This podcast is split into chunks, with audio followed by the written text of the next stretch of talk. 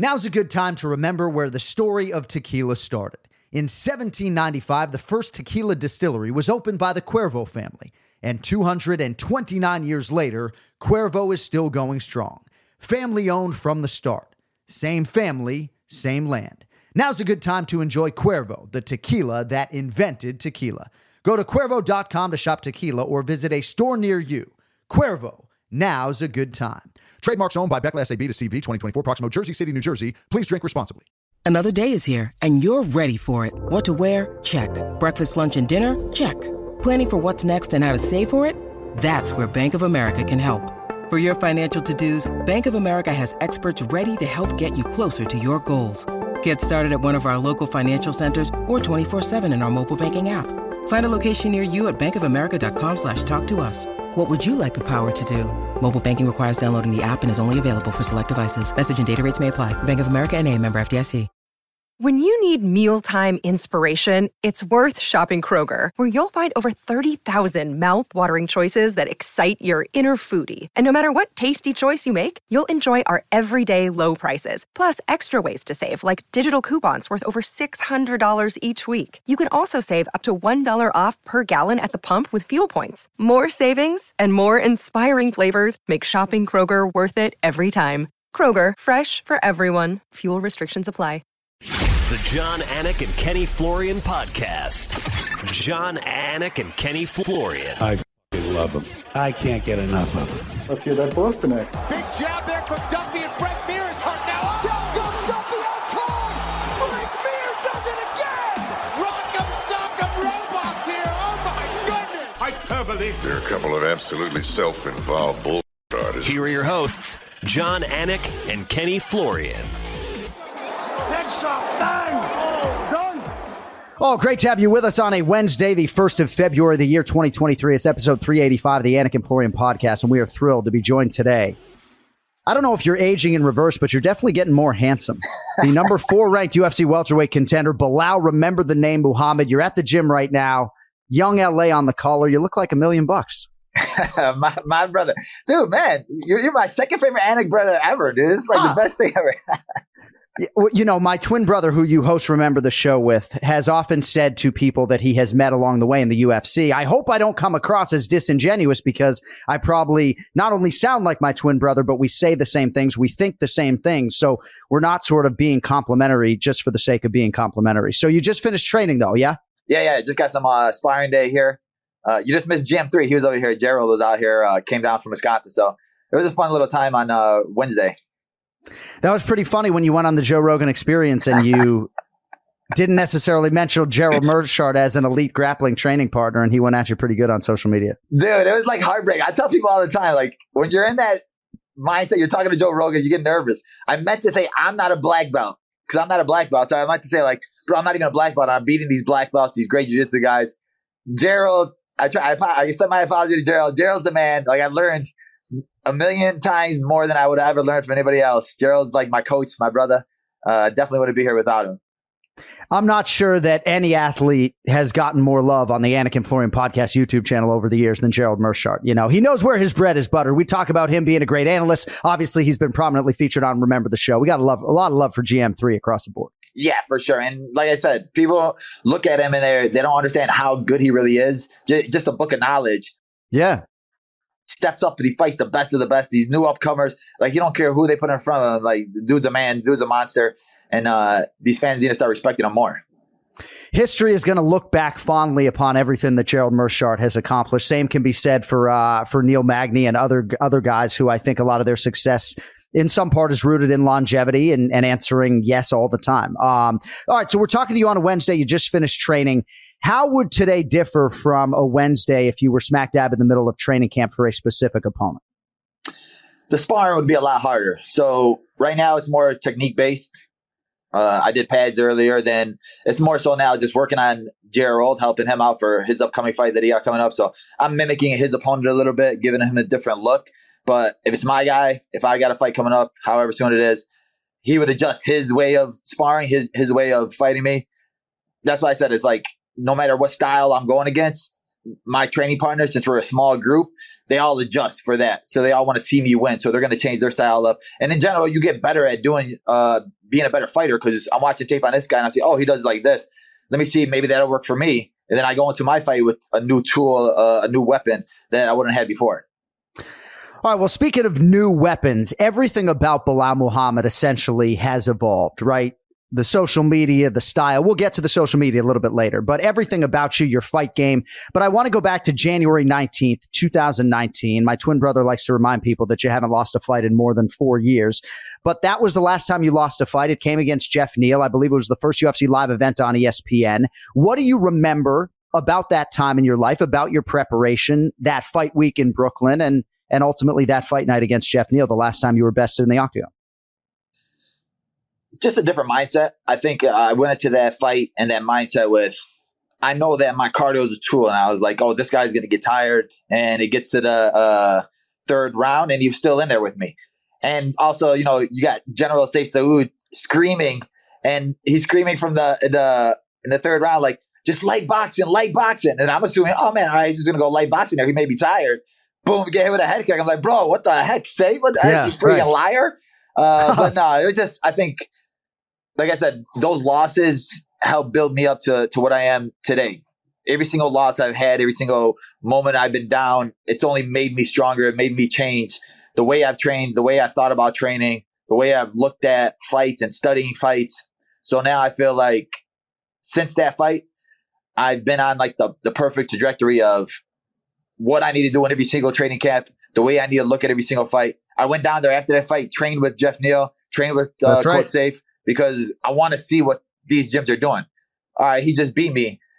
I'm not. I don't have too much of an ego to go down there and be like, well, I'm not going to talk to this guy. I'm not going to look at this guy. Blah blah blah. Like, all right, well, let me see what he does different over there that I'm not doing here, and let me bring that type of energy and tr- uh, that training experience back to my training room.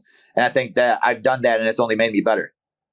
It is just remarkable, whether I'm your friend or not, or just a mixed martial arts fan, to look at just the physical and the mental maturation and plucking this thing from this person and Khabib Nurmagomedov coming into the mix recently. Let's touch on that a little bit. He was in your corner for the win over Sean Brady. I don't have to tell you he is no longer an active corner man. He will not be there for Islam Makhachev's first title defense in Perth. Um, I would imagine he's not going to have a future role with Team Muhammad, but given the fact that you said he had so much value on fight night, is it out of the realm of possibility that one time down the line, maybe in a championship setting, he could maybe not be there omnipresent during training camp, but just show up on fight night for you?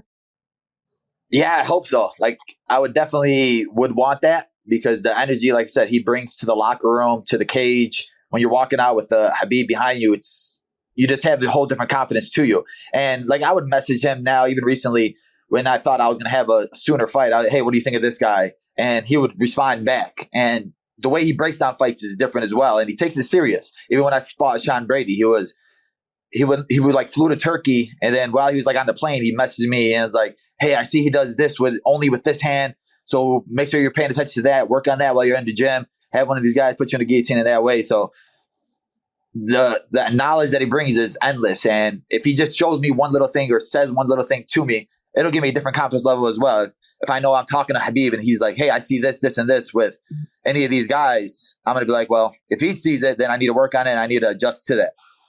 It is interesting to hear you say that. Even for me as a commentator, right? You end up leaning on certain people and trusting certain people. Din Thomas, before he was featured on our broadcast, used to send me like those films that he would create for his athletes. I remember his breakdown of Ronda Rousey for Amanda Nunes, and it just opened my eyes up to what a really elite MMA mind could do as far as the preparation and really extracting things on film. So um, that's interesting to hear you delve into that. All right, so Gilbert Burns, Kamaru Usman, Belal Muhammad, are you all represented by Ali Abdelaziz?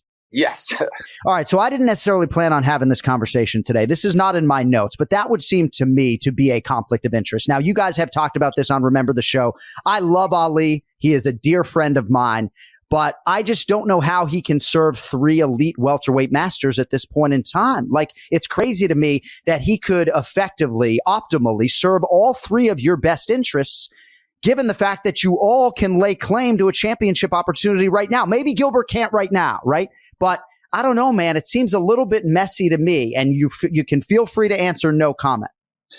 No, exactly. Like I understand. For me, I like try to put myself in other people's shoes, especially with this uh, Gilbert Burns situation. And I've, I've dealt with it already before when, uh, before I fought Luque, it was supposed to be me against Chimaev, and then Gilbert, rep- I mean, uh, Ali represents me, Gilbert, and Luque. And then he calls me up and he was like, hey, if you fight Chimaev, Gilbert, and Luque don't have an opponent. And I'm like, I don't care what they have. They're not my teammates. They're not my, like, we're cool, but it's like, I, I'm trying to get to the top, and Chimaev is the way to get there. And um, we had to adjust, and he's like, "Well, I'll give you Luque." And obviously, I wanted that rematch anyway, so I was like, oh, "Okay, I'll take that." But then you see it again happening again with uh, Colby Covington, where I, we were like in talks for like three weeks before Gilbert's fight, and they were like, "You're going to fight Kobe," and I got excited. I'm pumped up, and they're like, "You're going to do the Ultimate Fighter," and I'm like, "Okay, cool." Because I say it on Joe Rogan show, the biggest podcast platform in the world. No, no Right. you don't want to do that. You don't want to uh, piss anybody off before it's announced. So then I'm like, okay, well, whatever. We have a bunch of other stuff to talk about. But then Gilbert fights, and then boom, he announces, yo, me against Kobe on Ultimate Fighter. And you're like, wait, I thought we weren't supposed to say that. And secondly, I thought, how do you know about that? Obviously, it was, we have the same management. So I'm assuming Gilbert, before the fight, was trying to call me out saying, oh, you know, Belal Muhammad ducked me, this, this, and this. And I'm assuming that Ali probably told, no, Belal's going to fight Kobe. Why are you why are you calling him out? And he's like, wait, why does he get the Ultimate Fighter opportunity and I don't? So I'm seeing it from all ends. But like I said, if if I'm gonna if I want a manager, if I want my guy Ali, you have to be able to tell this guy like or keep your mouth shut when it comes to other people's business, I think. Right. Because otherwise it's gonna obviously we're all fighting for the same cause, we're all fighting to be there and Ultimate Fighter is a huge opportunity. So if you tell Gilbert that I'm having it, obviously he's gonna want to do it. And then he has the biggest platform right now because he just fought and he has the mic in front of him. So that if I would have said it on Joe Rogan, I think it would have blew up a lot better and a lot faster. So we had a little arguments here and there, but like I said, I, it is, I don't think it's anything where Ali like likes this guy better than me or that guy better than me. I think he's Yeah. just in a hard spot uh, and trying to manage all three guys. And then when Well, you're looking right. at also like this, also because it gives you that look too. Because Ali's telling me you're going to fight Kobe next, and Gilbert's going to fight Masvidal, but then Gilbert's on Twitter still talking trash to me, and I'm like, bro, wait, hold up, are you? Is this really? Is he really fighting Masvidal? I'm fighting Kobe. And he's like, yeah. So I'm like, why does he keep tweeting out like, oh, I'll fight anybody in London, this, this, and this. So it really didn't make no sense to me from what Gilbert was doing, but I didn't get it. But obviously, people just want stuff for like Twitter uh, uh, retweets Right. and things like that. So in the end, I'm hoping that what Ali said was true, where Gilbert gets Masvidal and I get Kobe because that's the fight I want is Kobe.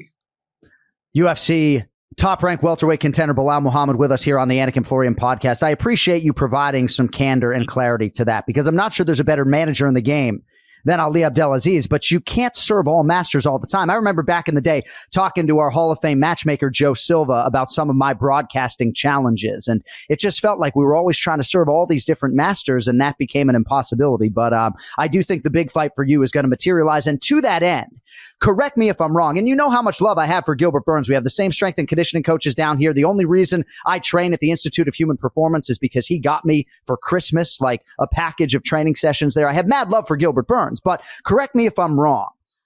The path to the top for you more than likely would go through Colby Covington or Khamzat Chimaev. And a win against one of those two individuals you believe will get you the championship opportunity. And that is your thesis statement. Is that correct? Exactly. Yeah. My my initial one, obviously, it's like if I beat Gilbert Burns, they're going to be like, well, Colby or Khamzat's still ahead of you.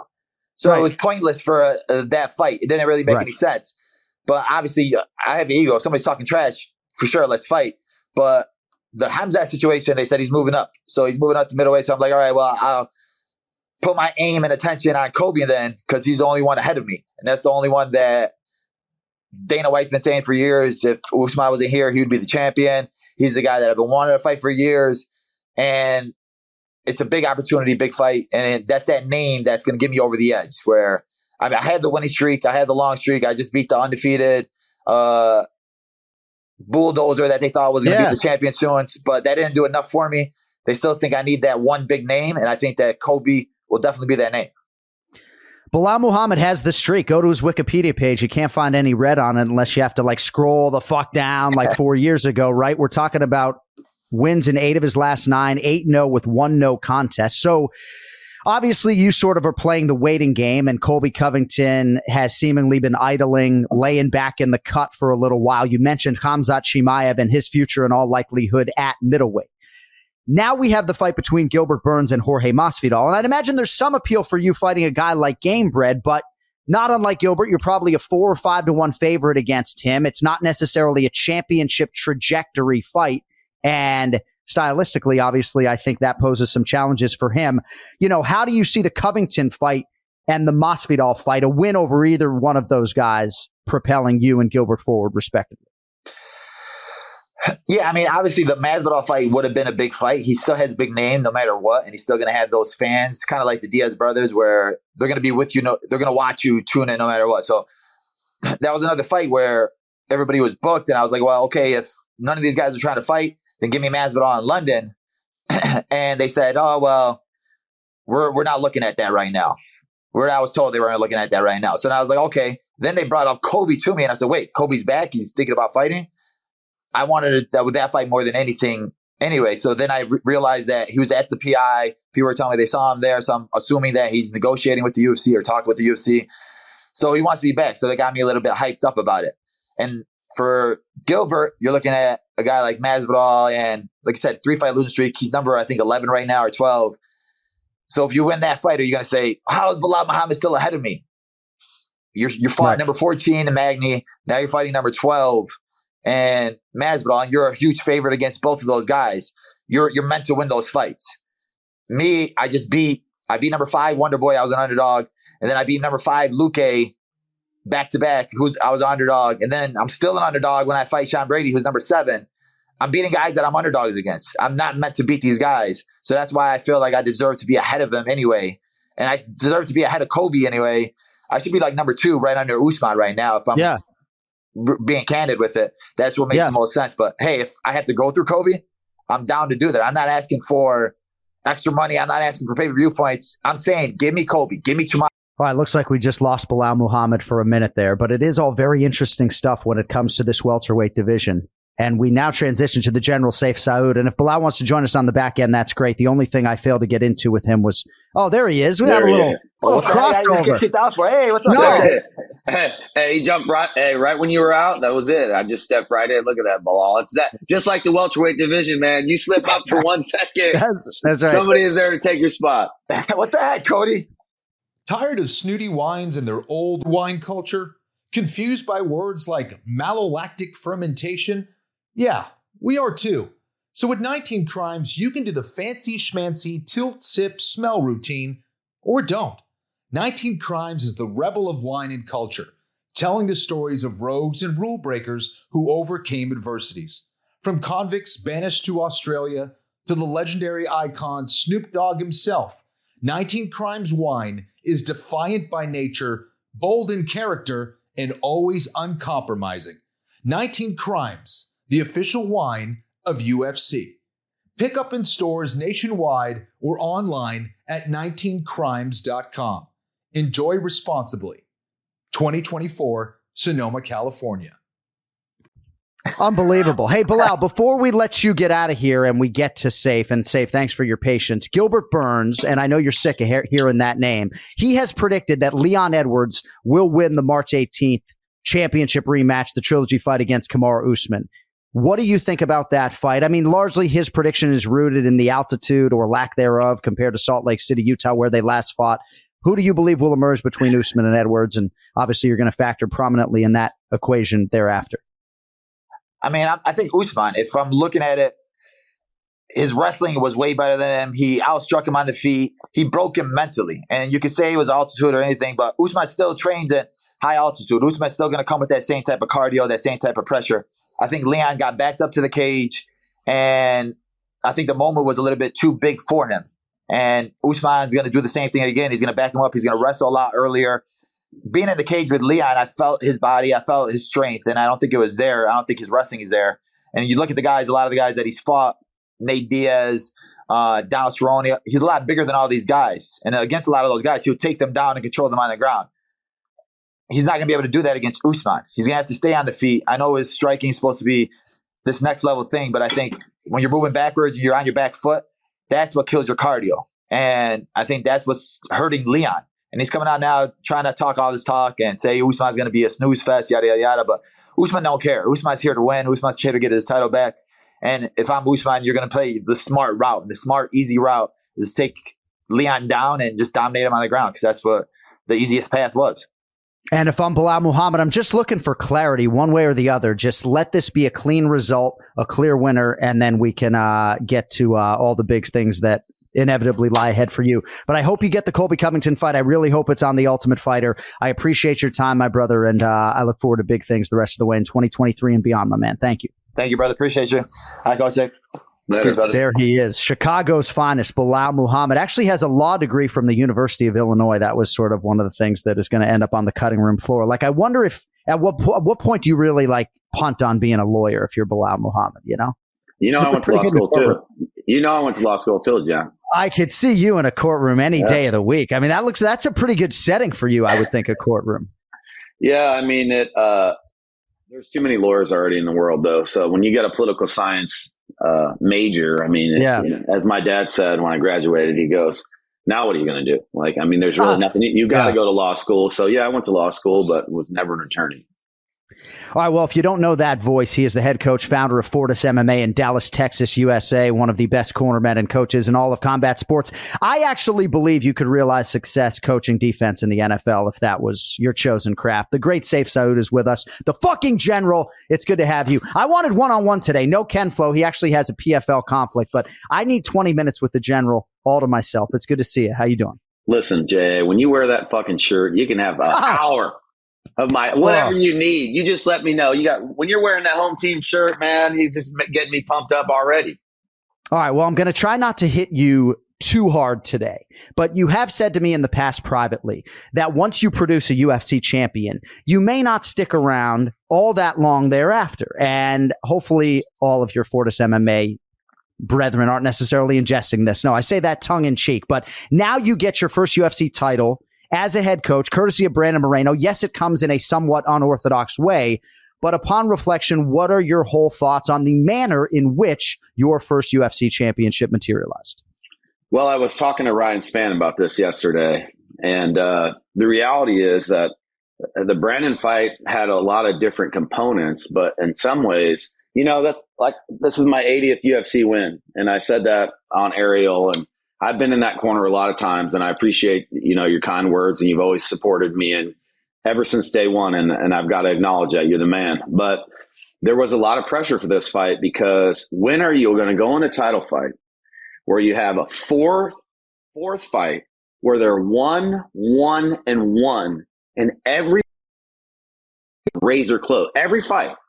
So and so that you know, the, and then the circumstances obviously were you know weren't perfect um, for anybody. So to come in there on you know just barely six weeks and have to get everything organized, there was actually probably more pressure on this situation than there would be for me if I take Ryan or Jeff or one of these guys because that'll be their first title fight. It won't be a uh, quadrilogy. I mean, you know, and right, right. So, so, and it won't be in Rio, and it won't be with all the so the, the the pressure from Brandon's fight and the the the the gravity of it and how big it was and in enemy territory, and then you know, obviously Figgy knew him so well, so.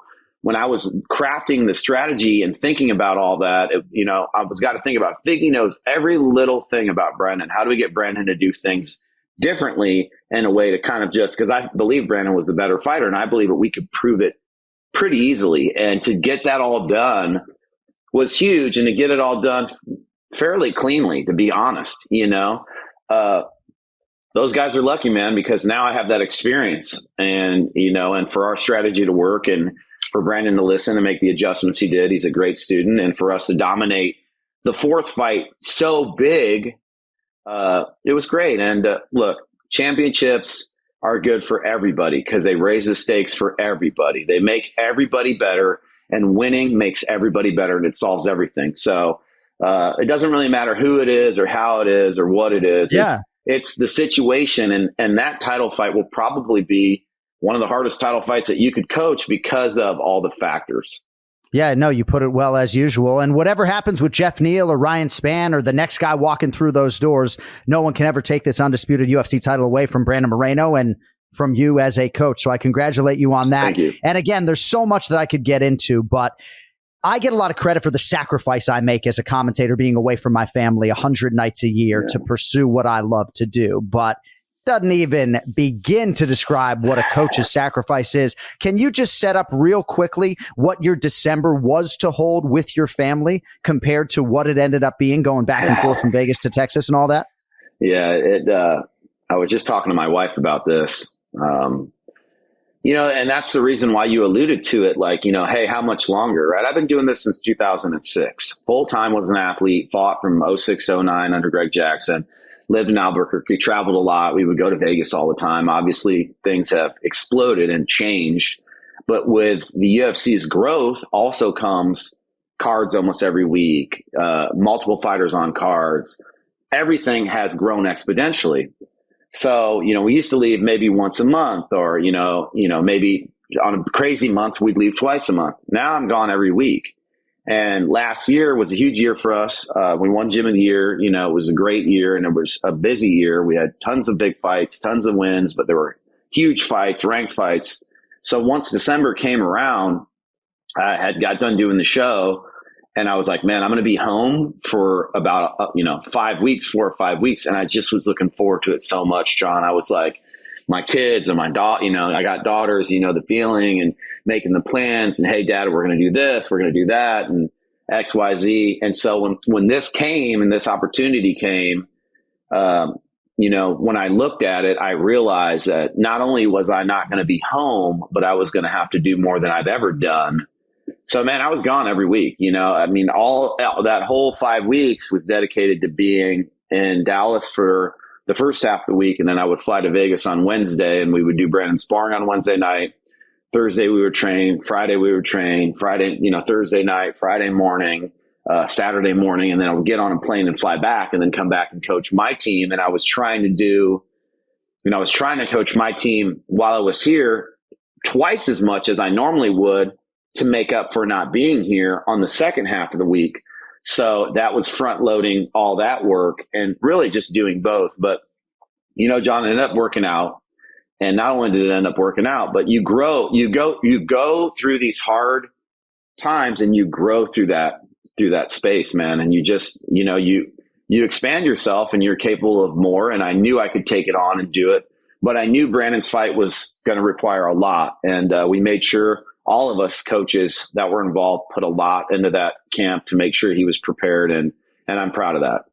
And I know how embedded you were with the entirety of that Brandon Moreno camp, which essentially is a family. And however close you and Brandon were before the fight, I got to imagine going through that title fight together has brought you just exponentially closer. To that end, he has talked a lot about how much you helped him as far as his mental game is concerned. That says nothing of just your mind for the physical and everything else that's going on. But we did get a lot of questions on Twitter about your future in terms of working with Brandon Moreno. Obviously, you do have Matt Schnell, who is a ranked flyweight. I'd imagine there's a wealth of flyweights and bantamweights in Dallas were he to go there. So, what can you tell our listeners and viewers about the future uh, between you and uh, and the flyweight champ? Yeah, I just uh, I just talked to him the other day, and I mean he's excited, man. You know, and he's proud of what we did, and he's like, "Man, coach, I think we did great." I said, "I think we did great too." I mean, we had an amazing execution, and it's been nothing but love. And he's excited about coming and training, and he's going to come to Dallas, and he wants to come. And and and you know, Brandon's just one of those guys, man. He's just a good character guy, you know, and he recognized the sacrifice that I made. And he brought it up at the press conference. You know, he said coach was coming. He doesn't want credit, but he was coming every week. He said, now I got to go to Dallas and, and, uh, and, and give him some work. So yeah, I'm looking forward to that. But, uh, like I was saying last week, you know, I just want that kid to chill for a while, man. And, and, you know, our gym is so big and so built up and has so much, you know, um, so much going on. We don't need to parade around a guy and say, "Hey, hey, hey, look, look, we got a champ here. Hey, let's take a bunch of pictures and and throw Right, them right, up. Hey, right, hey, hey, hey, cheese ball central. Let's go, let's go." We don't do shit like that. And uh, let the fucking guy have his his time. Let him hang out with his family. Let him hang out with his daughters. That guy's got three daughters. Uh, you know, Yeah. he's got he's got he's, you know, he also went through the stress and the hardship and all that pressure that Brandon had. He had so much pressure on him for that fight. It was such a big fight, like I previously stated. I mean, there was so much behind that fight that let the guy just fucking decompress, man. And when he's ready to train and, you know, he won't fight until the summer. You know, ch- champs don't fight every two months and we'll figure it out. It'll probably be Pantoja and uh, you know we'll start getting ready. You know, he comes from a great team. Obviously, they've had a history together, but I think Brandon's a lot different of a fighter now, and and uh, we'll have fun, man. Um, but yeah, uh, that when that time comes, we will cross that bridge. But we've we've had that conversation already a few times. Certainly, decompression though should be the buzzword, and I don't think anybody would be surprised to see him return for International Fight Week. In all likelihood, it will be Alexandre Pantoja. And I think you had no choice backstage but to sort of intervene there. We have this trend seemingly of athletes hanging out backstage, whether they're backups or otherwise. And seems like the champion, the newly minted champion, can't even get a shower before he has his next opponent like up in his mug. Um, yeah. It seemed like finally you had seen too much. We all respect Pahumpa and Pantoja, but this Yeah. seemed like a little bit too forceful. And finally you sort of said, bro, you got to chill. Yeah, you got to chill, man. I, I love Mahumpa. He he is a fucking G of a coach. He doesn't get enough credit. I think he is one of the heartbeats of that team down there, and he, he that guy. I see him every week, man. I mean, he's got a close bond with his athletes. He is a a a great dude, a great coach, and I want to give him a shout out. He was not around uh, when that happened, and I think maybe Pantoja had a couple drinks. It was night, you know. I mean, I don't know what the situation was. It ended up, you know, at first was very just, you know, it was very lovable, but you know, Brandon's talked about it before. He just kept on asking for a date and we'll win, we'll win, we'll win. It's like, dude, we just walked out of medical, like literally. And Brandon hurt his knee, and you know, we were talking about that. And I mean, he's kind of limping around, and and you know, it's like, man, dog. At first, it was cool to hug, the respect. Pantoja deserves it. Pantoja's a G. You know, obviously he's got the wins over. I mean, all that's fine. But it was like, man, he's asking for a date, and he just kept going. And Brandon is so, Brandon is such a uh, respectful guy, and you know, to that end, you know, all the antics and everybody, every Brandon's just a classy dude, and he was just keeping it classy. And I just want, and I think Pantoja wasn't trying to be disrespectful. It just was, it was what it was. But it was just time for me to peel him off with, hey, man, uh, you know, let's go. So. Yeah, no big deal. I mean, those guys are going to meet, and you know, but it ain't going to be fucking next week. You know what I'm Yeah, saying? right, the guy's right, the guy's right. got to recover, and he's he's got to get his body right and all the rest. So The general, Sayif Saud with us here on the Anik and Florian podcast, MMA Junkies, Gym of the Year for 2022, Fortis MMA. I mean, dude, I could give you my Robert Follis Corner Man of the Year like every fucking year, but it would just not be objective enough. Okay. You've won it like three times already. I'll take so it. You know, but I'm waiting. But I'm waiting for the JA trophy. I see. That's I need a I need a JA trophy for the for the den, right? All I need right, to. Have, we'll make that happen. I need some hardware. All right, we got a few more things that I do want to get to with you before I let you fly. Um, couple of your higher profile fighters with fights coming up, and then we'll get to your television career. Um, Jeff Neal has regained his momentum after a couple of trying years, health wise and otherwise. Um, for a while, many have suggested that this is your best hope to realize a UFC championship for a homegrown Fortis MMA athlete. He gets Shavkat Rakhmonov March 4th at UFC 285 guy who a lot of people feel is the uncrowned champion. I mean, gosh, my contemporaries talk about this guy like he is the next fucking coming. Um, Yeah. What can you tell us about Jeff's preparation and the overall magnitude of that fight, March 4th? Well, look, Shavkat is a guy that nobody wants to fight. And to piggyback off of what Belal said, you know, I mean, that welterweight division is just unreal. Those guys, man, the games they're playing up there and, and the ring around the posy. I mean, they, they say shit on Twitter that is just a straight up lie. Oh, I'll fight anyone. All this and that. I got the, I got the emails. I got the texts. I got everything to prove it. I just would never go there because I don't think it's classy and, I- and I just don't think it's a place for a coach. So, uh, Yeah. but, but, you know, Belal's frustrations are, are, are well warranted because all those guys turned down Jeff too. And, you know, Jeff obviously has a win over Belal. And uh, I love the hell out of Belal, respect him. He's come and trained with us, and he's not a guy that we want to fight again. Belal Right. des- deserves his, you know, where he's at. But Jeff also with the win over Belal, like, you know, and it was a dominant win. So, I mean, look, Jeff had almost freaking died. He had a couple bad fights. Belal beat those guys, credit to Belal, but there's an argument to be made for new blood up there. But you've got the guys that are just hanging around and hanging around and trying to stay relevant, and they've got big names, and really that's what people care about. nobody gives a shit about guys like Jeff yet, uh, except for the hardcore people who understand and know the sport. But you know, you know, I mean, I understand what the UFC is trying to do. They've got to get the pay per views. I mean, I get, I understand everybody's perspective. So on that end, we we're here. We are fighting a guy like Shavkat, who was calling Jeff out on Twitter. It probably wasn't really Shavkat; it was probably his manager. And Right. uh, because I don't think Shavkat was would do that. But so Jeff was like, "Hey, fuck it, I'm gonna fight this guy." And I said, "All right." And he said, calls me and he goes, I'm to have to meet him now or later. So whatever. And, you know, I respect that about Jeff. And I'm like, Jeff, this is a super hard fight. It's risky. I'm like, you know, I really think he should fight Gilbert. You know, they were right by each other in the rankings.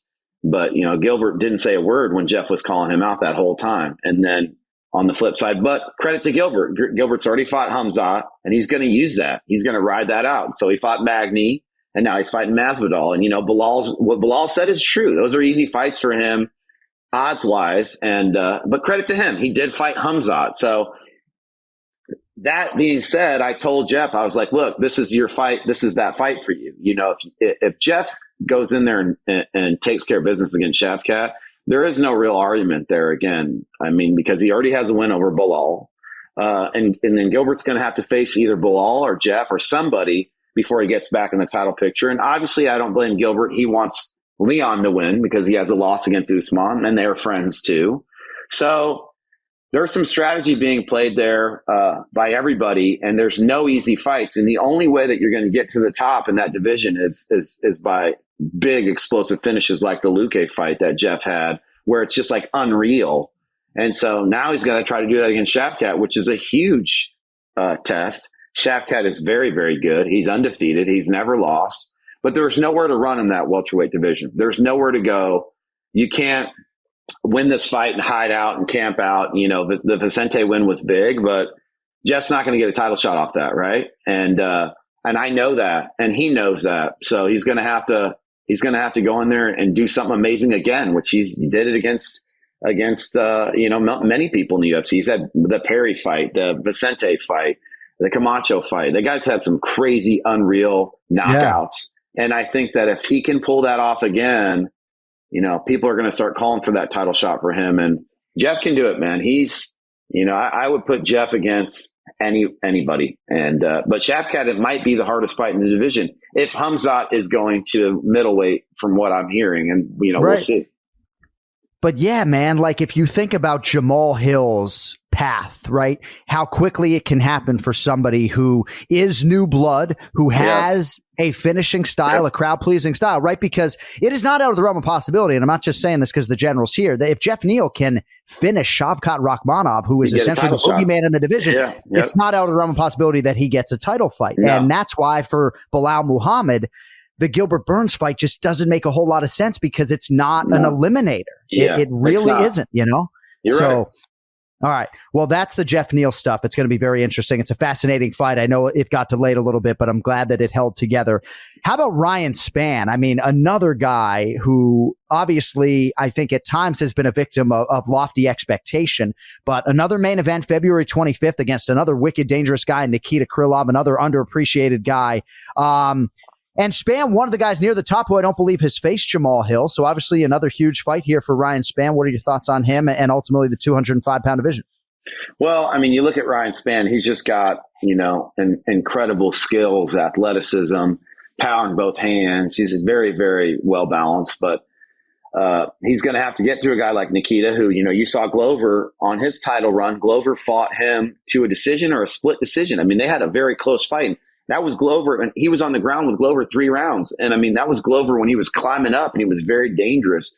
Nikita is no game, and I mean, uh, he's a guy that can hang in there for five rounds and be there with his experience. He's very balanced. He's got a good kicking attack, good wrestling, good jujitsu. Um, he's not a guy that you can take lightly, but again, he's a guy that you're going to have to try to go through if you want to get to the upper echelon of that 205 pound division. But I feel like if Ryan, you know, back to what I was saying about Jeff, if Ryan has another knockout like he did with Dom, something that clean and impressive and that quick, you know, don't be surprised if you don't see him up there. Um, you know, uh, there was some movement there, uh, and, and we got a phone call about a pretty potentially big matchup uh, when all that stuff happened with Glover and Ankalaev and Jan. So, I mean, I won't get into it too much, but Yeah. Man, the UFC is all about, dude, it's all about producing. When you go down under the lights and you produce beautiful fights and big knockouts, you get moved up because people want to see that stuff. And Mick Maynard's all over that, man. That guy works. He never stops working, Mick Maynard. Your fighter gets done fighting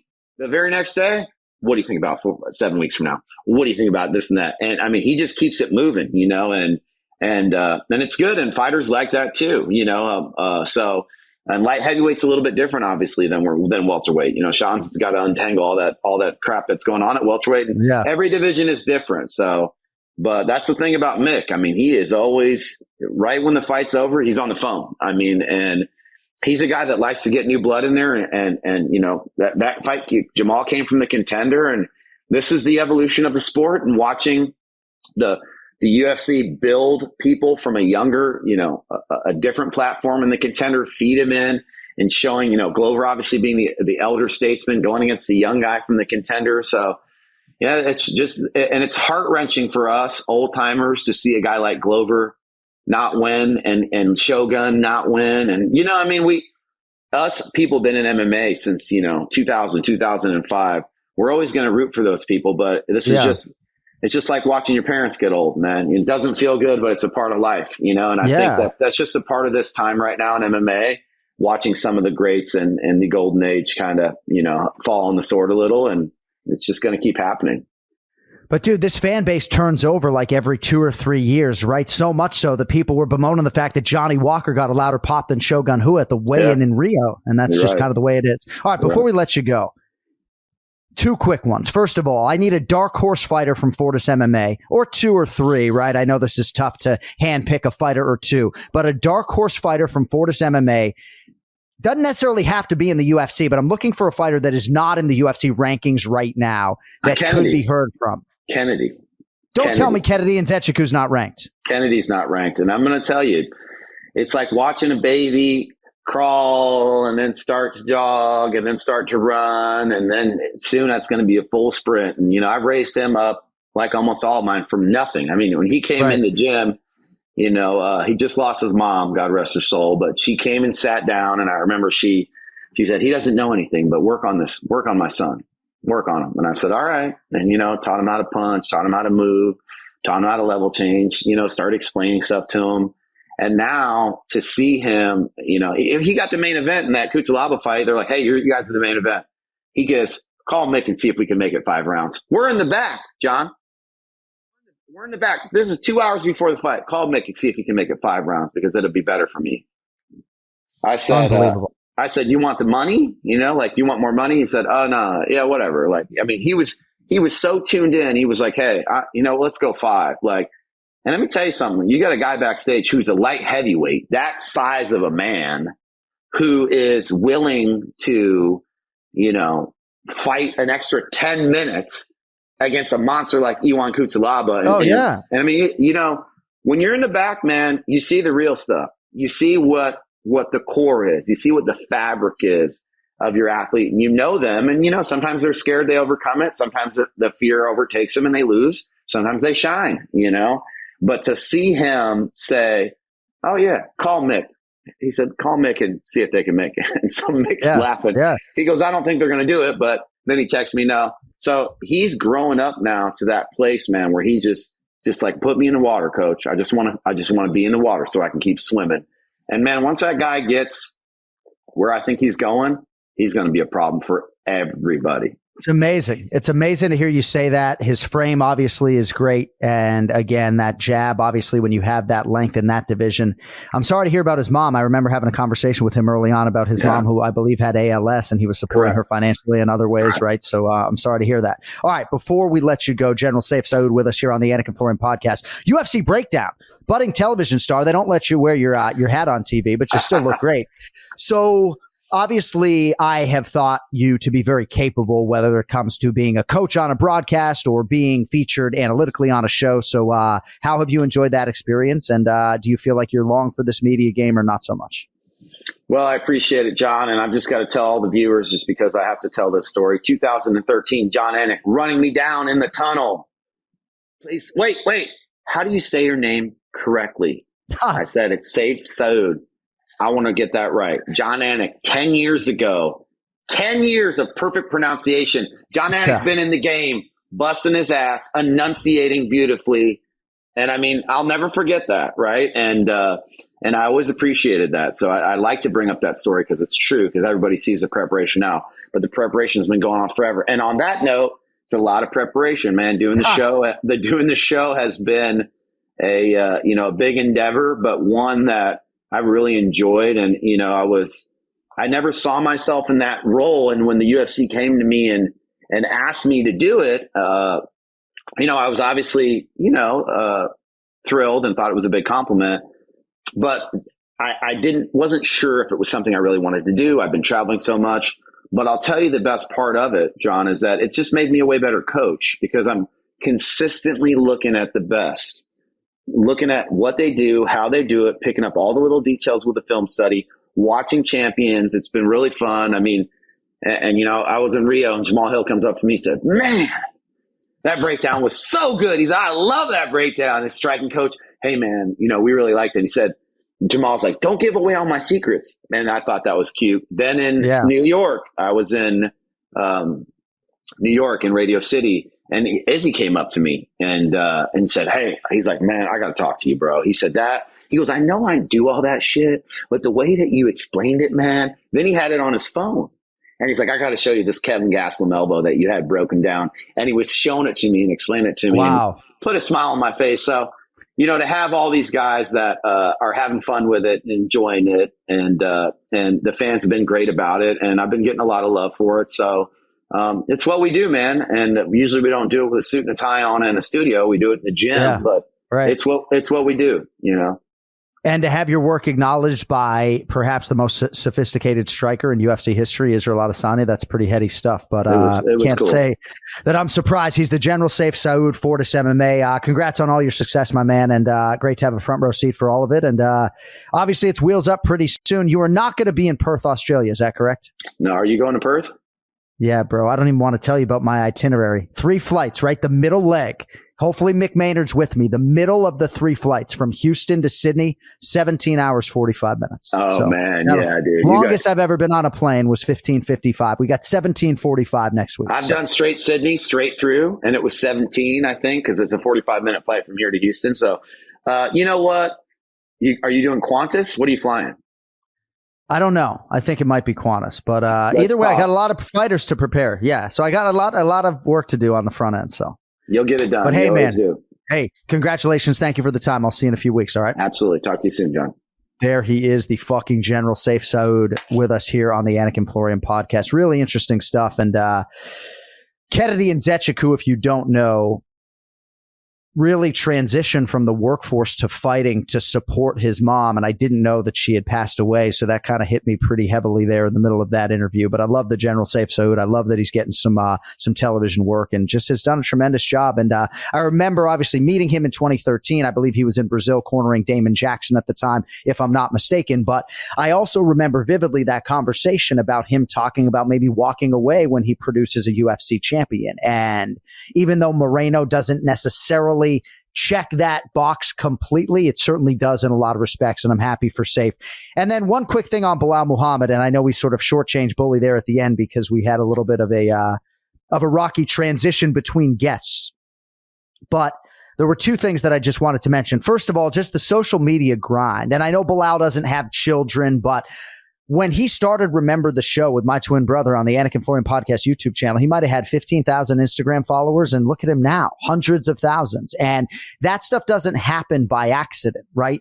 There's work involved. Obviously, you get a big spike when you headline a UFC event or when you fight in the UFC, but that takes communication with people who are embedded in the MMA Twitter sphere or on Instagram earning that respect from people and having a collaboration with fans that takes time and i just wanted to give belal credit for that. And i will just say ali abdelaziz is the fucking man. Like i, I absolutely love that guy. But if i had him on these airwaves you could be sure the first question i would ask would be how do you navigate when you have three guys near the top of a division? You know would you ever, for a singular negotiation, give Belal off or give a welterweight off for one single fight negotiation to make sure that they got that fight? It's a tricky situation when you're uh, trying to serve a lot of high profile athletes. But uh, I think all things considered, Ali does it uh, about as well as anybody else. Yeah, Cody Merrow telling me that Belal has gained almost 100,000 followers in the last 12 months alone. Uh, he's got a great fucking co-host in Boston Anik. All right, thank you all for uh, for watching the show today. Hope you enjoy the interviews. We will be back next week, of course, with a full preview and predictions for UFC 284, Makhachev versus Volkanovski. Brian Petrie and Kenny Florian We'll have six predictions for you for UFC 284. We'll talk to Sean Sheehan, and we will also get into the Tom Brady retirement news and anything else going on in the MMA stratosphere next week. Also, don't forget merchandise for the show can be had at AnikFlorianPodcast.com. One more sleep merchandise. There are a lot of people making our one more sleep merch out there, but the only place to get the authentic stuff, millions.co. And by the time most of you watch this, the shirts for Australia and UFC 284 in Perth will be out. Also, don't forget KennyFlorianMartialArts.com for all of your jiu-jitsu needs. And Anik and Florian Rewind exclusively on UFC Fight Pass is also live, in which we look back at a fight from the UFC archives. All right, thank you to Sayif Saud and Belal Muhammad. We will talk to you all next week in advance of UFC 284. Thanks to my esteemed producer, Cody Merrill. I'm Jon Anik. We'll talk to you soon. See you later.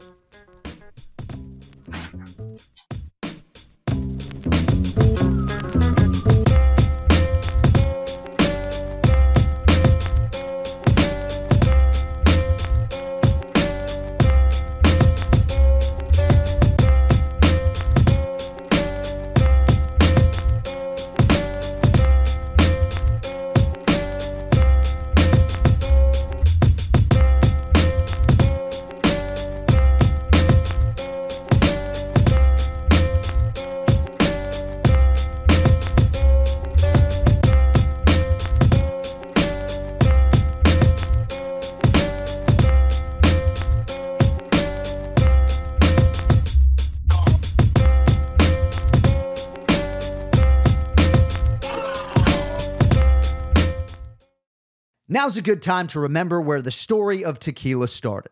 In 1795, the first tequila distillery was opened by the Cuervo family, and 229 years later, Cuervo is still going strong.